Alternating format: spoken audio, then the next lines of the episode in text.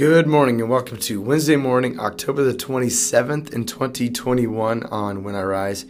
We're currently in Year B, proper week 26, which is the 23rd Sunday after Pentecost, according to the Revised Common Lectionary. And on this day, once again, it's a Wednesday, so we can pick from an assortment of passages that are left over from this week's readings. And today I'm going to decide to go to the book of Deuteronomy, chapter 6, verses 1 through 9. Yesterday I mentioned a neat little prayer that young Jewish boys and girls would pray, which is the Shema, and we will find it here in Deuteronomy chapter 6. So let me read that passage, provide a couple points for reflection, and then we'll spend our time praying along the theme that we find there. Thanks for making this part of your morning on When I Rise. Let's allow our souls to rise and meet God together in a time of prayer.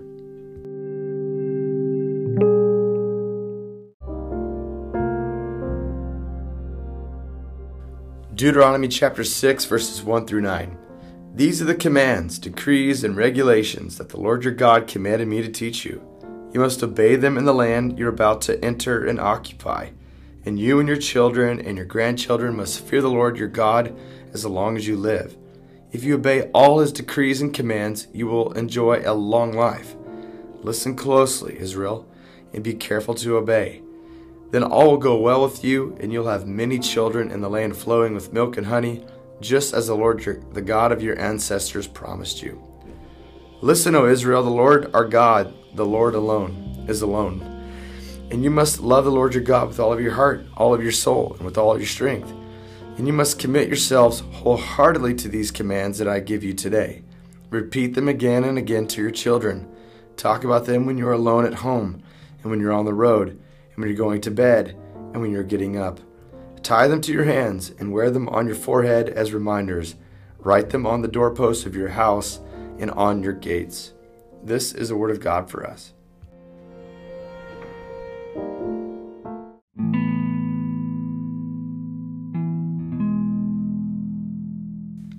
One of the things I like to do and I enjoy is to hear some of these quirky stories about some of these iconic coaches that we've had in um, athletic departments and on franchises and American sports. It's just fun to hear the backstories, you know, like supposedly uh, John Wooden, the famous basketball coach from UCLA.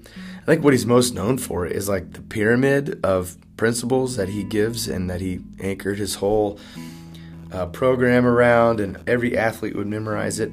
But supposedly he would also spend time like showing the athletes on his basketball team like how to put on their socks correctly.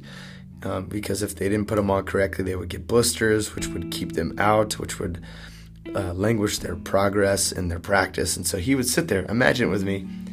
One of the first practices of the year, he would like, I'll teach him how to put on socks. That just cracks me up. Or there's a famous speech that Vince Lombardi was supposed to give the Green Bay Packer organization and all these guys who played high school football, college football, and they made the league, right? They made the show in the NFL. Supposedly, one practice, like he held a football in the air and he would he would say, "Gentlemen, this is a football." Like, and of course, they all knew it, but it was a sign um, that they needed to go back to square one. Uh, Billy Donovan, who coached Florida to two straight national championships, one time he did this stunt at their opening practice that was open to the public. And at that time, the national championship trophy was a crystal ball, a basketball. And uh, he, of course, brought the trophy out and he switched it out for like a fake that looked a lot like it. And in a moment that he wanted everyone to get their attention, he looked like he haphazardly passed as the person next to him and it dropped and shattered all over the floor and he wanted to make a point that even though they had done all they, their diligence last year and they won a championship, that uh, that was important. But it was also important to realize it was a fresh new season, a blank slate, and they had to start all the way over. I think something similar is going on in Deuteronomy chapter six. We got to keep in mind that um, as God brought His people up out of Egypt and slavery, got to be reminded they were in slavery a long time. I mean, over 400 years they were in slavery, and they cried out to God but uh, we shouldn't mistake their ardent prayers and their hopes for deliverance as this somehow understanding that they knew God deeply. Uh, there's a chance that they had smuggled in all these different ideas about deity and about worship by watching the neighboring Egyptians worship their pantheon of gods, their plurality of gods. And so, one of the things about getting uh, Israel out of Egypt, uh, something that preachers say all the time, is it was harder to get the Egypt out of Israel than it was for, to get Israel out of Egypt, right?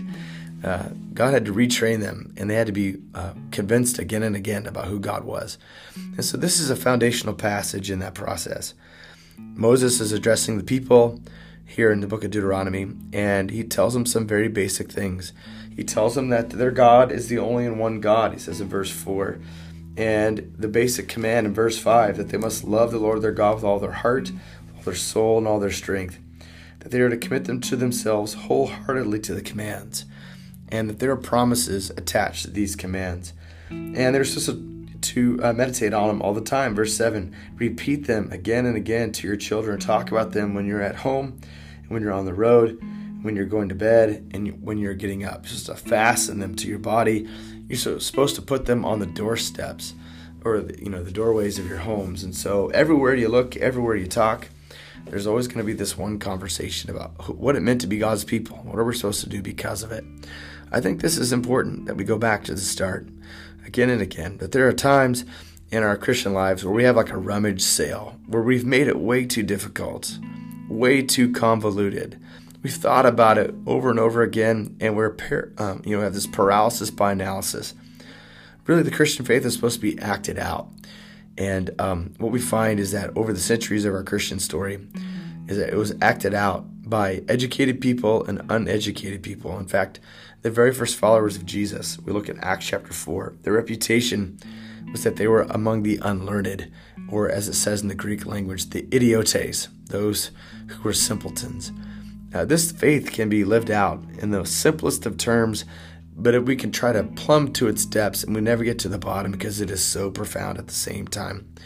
But I think that the impulse that we have again and again is to leave the excess behind and to go out into the wilderness and to retrieve the simple faith once more. I think that's might be what some God is calling some of us to do. We're stale in our faith. It's, it's because it's time for us to sell off a bunch of stuff and to go back to the start. Get alone with God, be in the common life with God's people, and to ask the question daily God, what are you asking of me? And what must I do in order to live it out faithfully?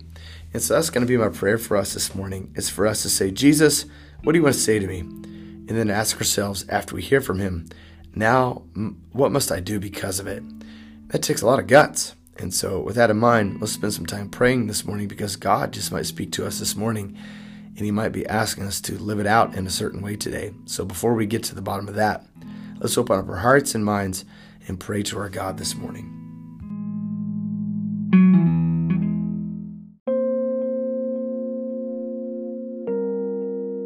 Father, Son, and Holy Spirit, I thank you that you hold us in your care. I thank you that.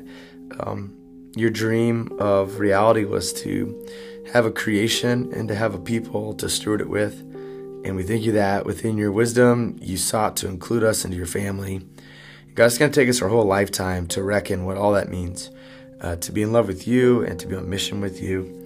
But we thank you that uh, we have these moments in our faith where we get to go back to the start again and again. God, I think all of us would confess that even though we were were brand new in our early days of faith, there was something about its newness that was inspiring. Uh, we were sponges. We received teaching. Um, we were eager to be around God's people. Um, we were willing to help out in any way that we could. But God, we confess that over time, um, we find petty things to divide over. Um, we got jaded because we served in something that didn't pan out to be a great experience, and so we were reluctant to say yes anymore. And we've gotten out of sorts with your people in one way or another. And so we find ourselves having a hard time trusting again. So I think that there are moments where we get to go out into the wilderness. We get to have a rummage sale. We get to throw it all up in the air. And we get to exclaim from the depth of our souls that we want to start over and we want to retrieve the joy of our first salvation, as the psalmist says. And so, God, see, I think a lot of us are here. And um, you're inviting us to take the wild journey of going back to the start. And so, God, I think that we can become born again and again and again. And so today, for those of us who dare to take that journey backwards and say that we're the white belt again, we're starting over, that you'd meet us there and that we wouldn't have any shame in our hearts, but we'd have wide eyed wonder. So, God, speak over our lives. Uh, give us a simplicity about our faith.